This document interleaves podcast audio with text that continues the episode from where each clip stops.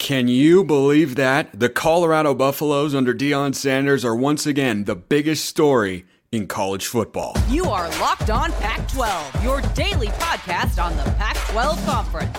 It's the Locked On Podcast Network, your team every day.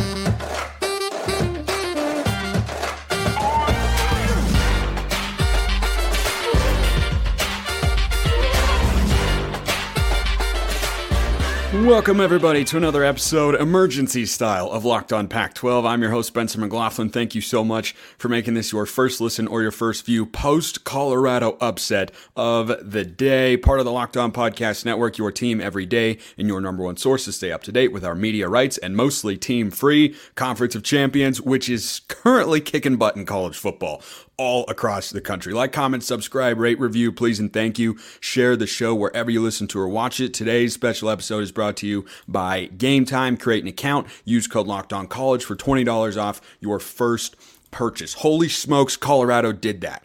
I didn't think they were winning that game. I didn't think they were going to win either of their Power 5 non conference games. Somehow, you know the most amazing thing about all this?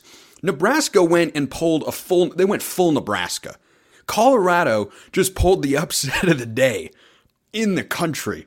I can't wait to see the television rating on that because as it started to boil and you realize, hey, Colorado's doing something here, everybody had to be tuning in. This was the greatest offseason experiment in college football that we have ever seen. And yet, Colorado is still looking like an underdog on FanDuel against Nebraska. It's two and a half instead of nine and a half. Now, it came down a lot after they saw this game, which goes to show you Vegas knows a lot. They clearly don't know everything. Last year in this conference, UCLA was a 20 point favorite against Arizona, lost outright.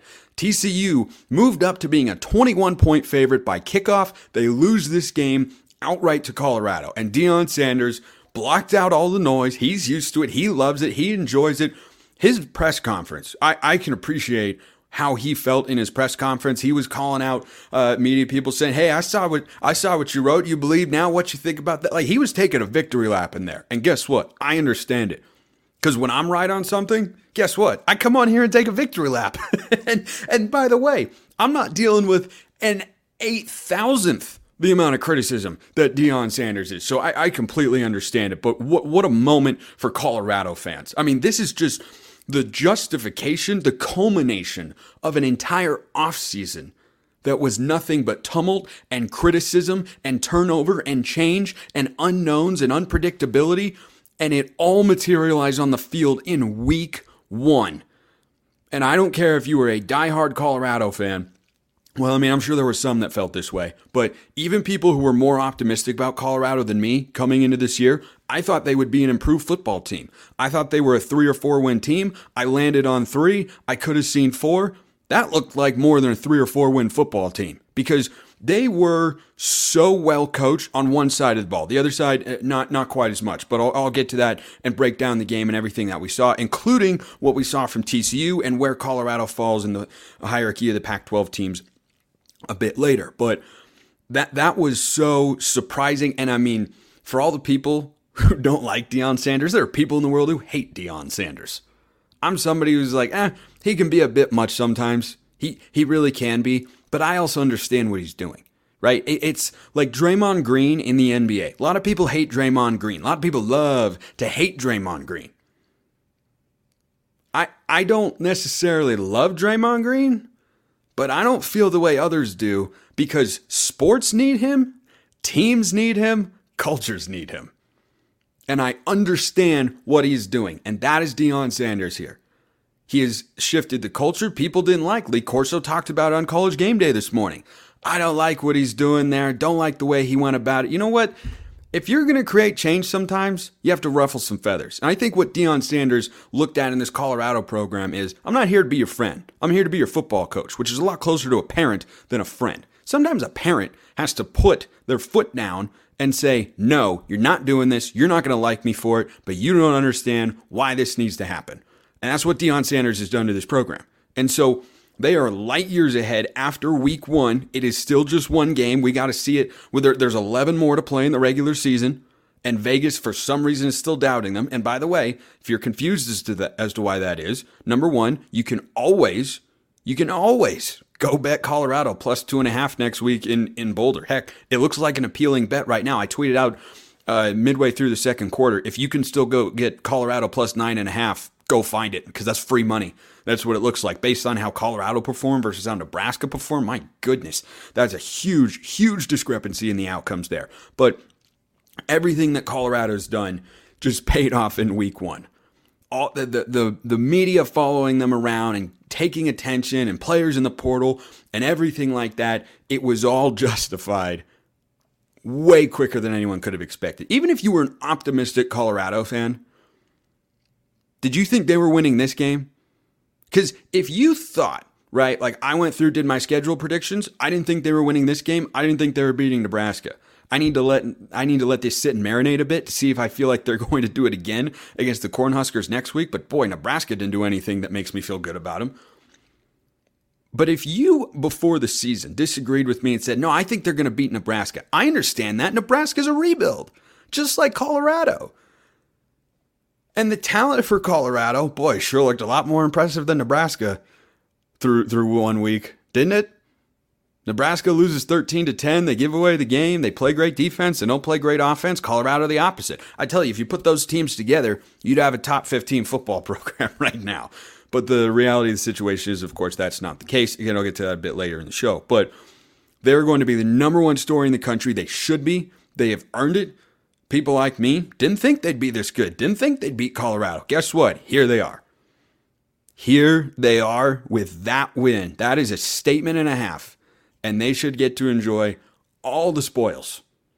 To the victors go the spoils. And Colorado is the victor today. And they absolutely positively deserve to relish in this, feel good about it, and feel optimistic about the future. Also, boy, they look like they belong in the Big 12.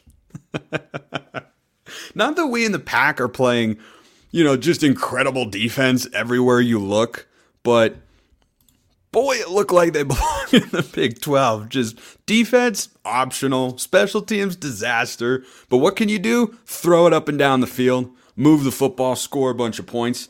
Uh, just absolutely amazing, amazing stuff there. So. Uh, the Pac-12, by the way, just generally speaking, uh, as I record this uh, this live reaction, is having a really good weekend. I mean, uh, Stanford looked really good. I mean, they were playing Hawaii, but again, still, uh, Arizona State did not look good, but no one expected them to. Utah looked really good. Washington is currently up by 30 points. Oregon hung 81 on Portland State, and those California Golden Bears. Can I can I call them my California Golden Bears? Are up 48-21 on North Texas right now. Just saying. But anyway, back to Colorado. This is just going to elevate the profile and the hype machine even more. Joel Klatt on his Monday podcast is going to be in some kind of a mood. He was on the call for the game, and I can assure you, the moment he took off that headset and went to go with his back to the truck and leave the stadium and everything, interview people, I guarantee he's jumping for joy because that's a Colorado fan and they've waited a long time for this. And at some level, I am happy for Buffs fan Buffs fans because I don't like when a fan base has to endure misery for a long time, right? Everyone's got to endure down years. That's the reality of sports. You have to endure tough times, or else the good times just never seem as good. But what jersey am I wearing right now? The Seattle Mariners and the Buffs have been the Seattle Mariners of college football until now. It's a new world. The Mariners are competing for a division title, and Colorado just went on the road and beat TCU. Absolutely bonkers. How did they do that? Well, it was through one guy in particular,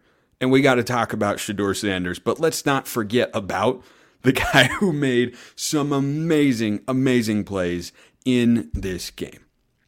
You can make amazing plays with game time, and that's getting tickets to whatever you want. Buying tickets to your favorite events shouldn't be stressful. It shouldn't be. And game time is the fast and easy way to buy tickets for all the sports, music, comedy, and theater near you. Forget planning months in advance. Game time has deals on tickets right up to the day of the event. You could have gotten a ticket to TCU in Colorado if you want. Good luck trying to find one for Nebraska and Colorado next week. I bet it'll be a sellout. I'm sure it almost certain it is.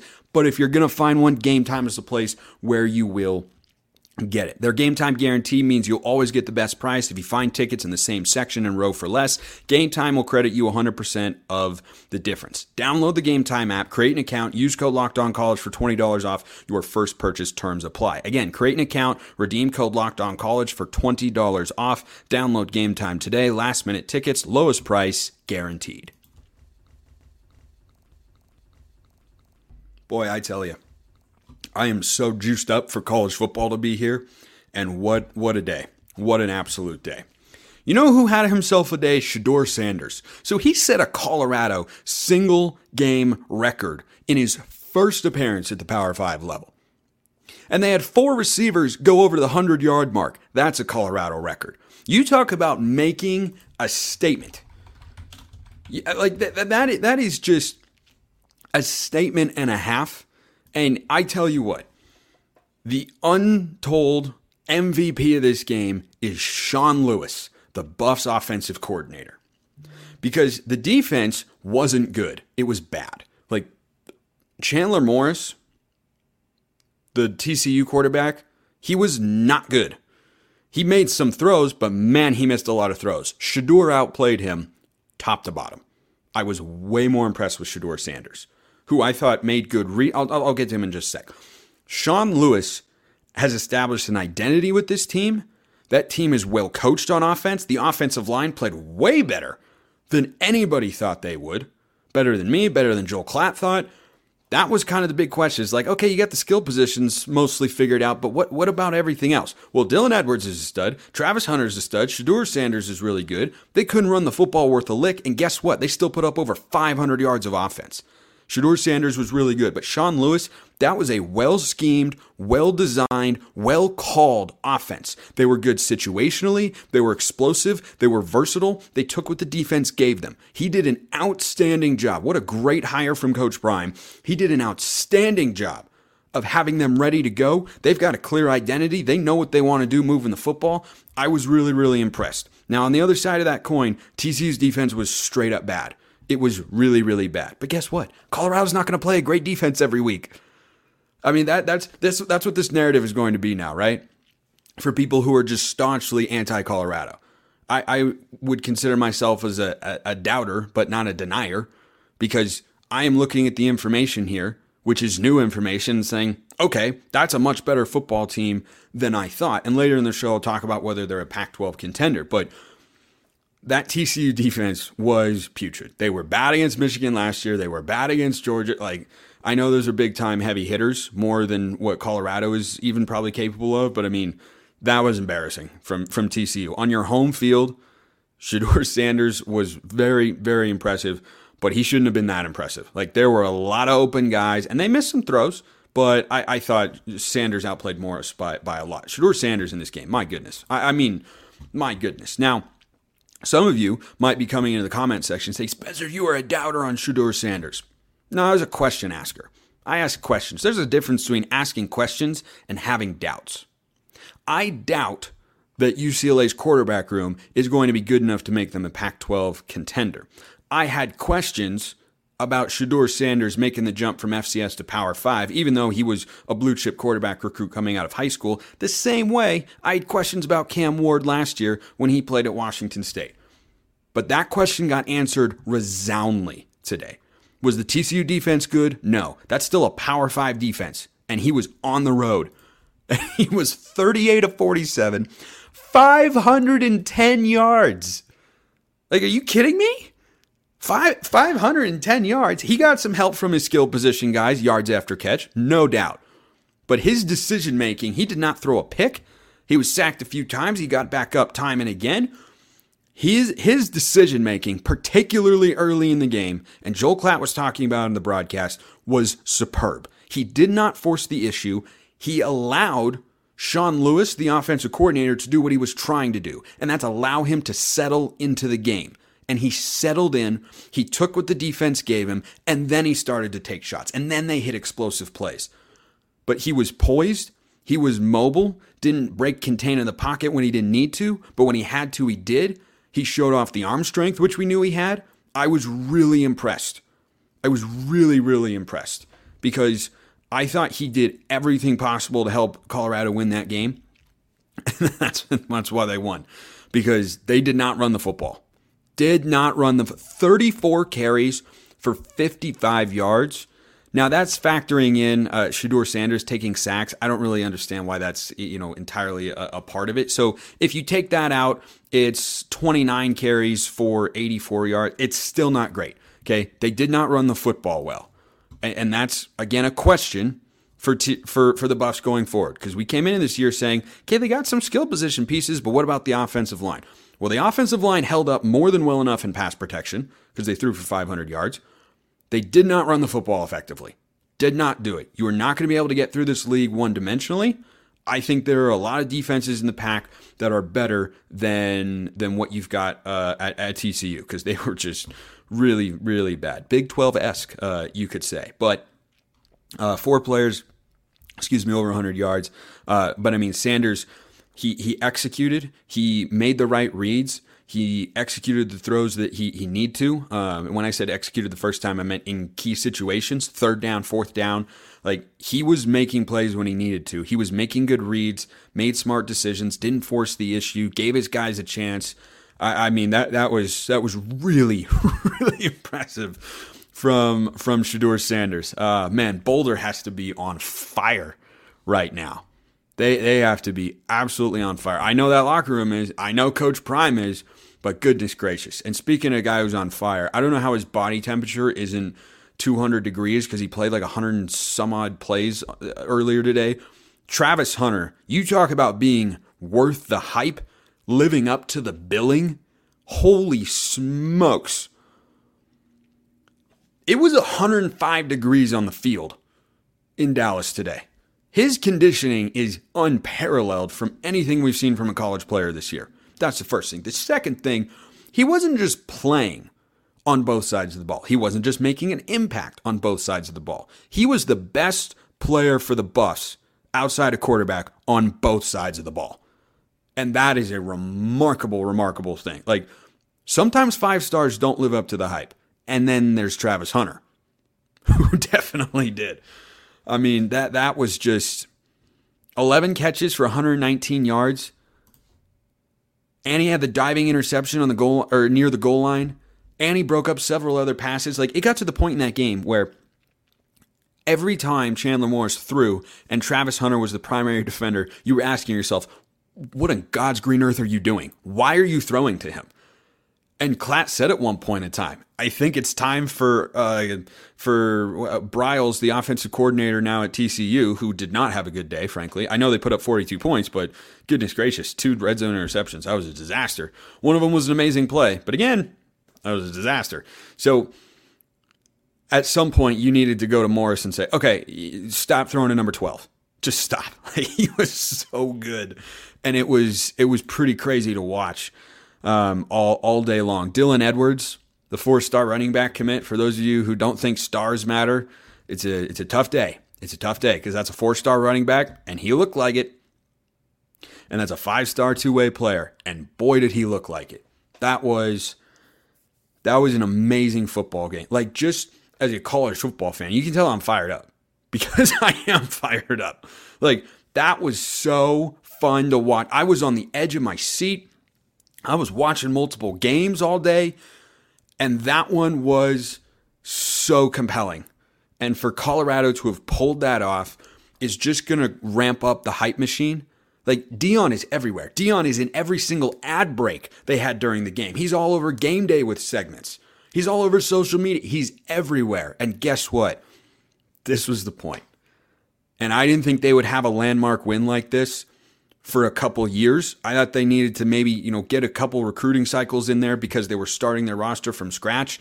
And look, they they clearly again, it's week 1. So one takeaway reaction now could feel a little bit different later in the season. The offensive line held up in pass protection. But make no mistake about it, they are not, as of week 1, a good team at running the football. And that starts with the offensive line because we know that they've got talent back there. I thought Wilkerson looked great. A buddy of mine texted me said he reminds me of Isaiah Pacheco on the um, on on the Chiefs in the NFL. And then Dylan Edwards had five catches for 135 yards and three touchdowns. So it's not like there isn't talent there, but the offensive line run blocking wise, and Coach Prime talked about that, has to improve. So what does this mean for the rest of the Pac 12? It means you look at Colorado differently. Now, make no mistake about it, this was an upset. This is an upset victory. Was not supposed to happen. I know you're going to have people coming, man, you're just a hater. Man, you're just doubting. You're just, okay. Just, all right. Like, I, I, I know those comments are going to come in. That's okay. I can live with that. But Vegas does not set lines to not make money. They are not setting light. Vegas doesn't doubt you unless they have reason to. And they doubted Deion Sanders and they doubted Colorado for this game. So when you look at them still being an underdog as of now, I bet the public will end up moving the line because everybody and their mother is going to bet Colorado. Everybody and their grandmother is going to bet Colorado. It's plus two and a half last I saw. I bet you that moves. I bet Colorado will be favored by the end of the week. But Vegas still thought maybe they'll change their mind that Colorado was not on the same level as TCU. Now, it's interesting that that happens with TCU because that's a team that Vegas couldn't figure out last year either. On a neutral field with Michigan, they were a seven and a half point underdog. And guess what? They won outright. So maybe Vegas just doesn't know what to do with TCU. Maybe they're just completely clueless on the Horn Frogs. Sometimes there are teams they can't figure out. Clearly, they undervalued Colorado for one week. We'll see what happens in week two in what is going to be a highly anticipated showdown. We've seen the opening act, but what's the plot? The opening scene might be great, but if the plot and the conclusion to the story are no good, you're going to forget about that opening scene pretty quickly. So once you get into Pac 12 play, it's obvious Colorado is a team that is not dominant in the trenches. trenches. Shedeur was sacked a couple times, but I mean, that's not why I say they're not dominant in the trenches. Just like it's not as if he wasn't under pressure at all. They just threw the ball a lot because they couldn't run the football. So this is a one dimensional offense that has high end talent. Edwards, high end talent. Uh, Jimmy Horn Jr. had 11 catches for 117 yards and a touchdown. Xavier Weaver was over 100 was over 100 yards receiving. So they've got the quarterback, they've got receivers. I think the running backs are solid. I didn't see anything from the tight end position, but obviously not essential. Put up 45 points on the road. Eh, you're good. Like that'll do. But this is a Colorado team that I certainly now expect after having seen that. I mean, just by lieu of winning one game, I expect them to win more than than three games as I predicted early in the season. But I don't expect them to suddenly be a Pac-12 contender. And and come on, Colorado fans, give me all the hate you want. But that is a team that beat a pullback team in TCU, still a remarkable feat. I spent the first 20 minutes of this show gassing them up because they absolutely deserve it. But another take I had for this college football season, and obviously I didn't talk about it as much here on the show, but TCU felt like a pullback team. They lost their offensive coordinator, their quarterback, and their star wide receiver. And guess what? They look like a team that was trying to work in a new offense and a new quarterback and they had uh, some moments where they weren't quite as good, had some moments where they were good. But this is not the TCU team of last year. Their win total is seven and a half. I thought they'd be a seven, eight win team. Is going on the road and putting up 45 points in a win over a 7 8 win Big 12 team still mighty impressive? You bet your rear end it is. Absolutely. Does it make you a conference contender? In my view, in the Pac 12, no. Because here's the flip side of the coin Colorado had two, not one, but two interceptions inside the five yard line in this game. One was an amazing play by Travis Hunter, and one was a good play by another safety whose name is uh, is eluding me right now. Uh, I'm going to try to find it because he deserves his credit just like everybody else. Trevor Woods. Trevor Woods had the interception. Guy looked like he was open. Morris never saw him. Woods came over, picked it off, and saved seven points. But that's two drives that went down and ended up turning the ball over with it being caught by Colorado inside the five yard line. And they still allowed 42 points. So, back to where we were framing the discussion for Colorado going into this season, what did we think? Well, I see skill position pieces, but I don't know about the offensive line. They couldn't run the football. Better in pass pro than we thought, but they couldn't run the football. And yeah, I just don't know about the defense and everything. 42 points, and you're not going to get two red zone turnovers a game. You might not get two more red zone turnovers that deep and that close to the end zone all season long. You might get a couple, but you can't rely on that. So there's there is a defensive unit here in Colorado that can clearly be exploited. I was not impressed with Chandler Morris at all, and he's still in this game tallied up 279 yards passing. And TCU ran for seven yards a carry and 262 yards total. So if you're jumping on the Colorado could win the big could win the Pac-12 this year, no, I'm not. I'm not there. I'm on the hey, bowl eligible. I could see it. I could absolutely see it. I had them going into Tempe and losing to Arizona State. I wouldn't pick that right now. I was on the radio broadcast for Southern Utah for ASU's game on Thursday. ASU looked terrible. Colorado didn't look terrible. I'd flip my pick right now if that game was tomorrow. We'll see what happens when the time comes. But I think that this is a Colorado team that can get bowl eligible, that can be a six, maybe seven win team. But do I see them magically, like, not able to run the football and not able to get stops consistently?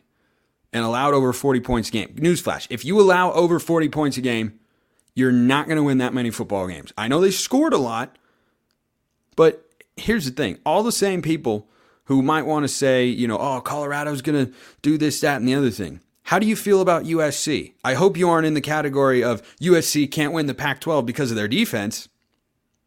Hope that's not you, because that wouldn't be a good look. But the defense still has to get better. Yeah, Travis Hunter is great, but what else did they have?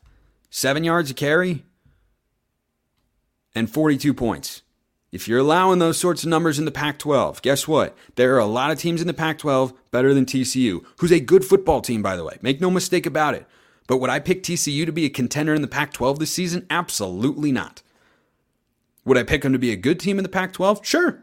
I'd pick them to be good, solid but I would not pick them to be a contender. So I don't buy Colorado as being a Pac 12 contender because I look at them and say, there's still too many things. Maybe they'll improve. Maybe it'll be better. We'll watch Nebraska next week. That's why we love the season. That's why we love seeing games play out on the field rather than simply and only talking about them on paper. But that's fun to do too.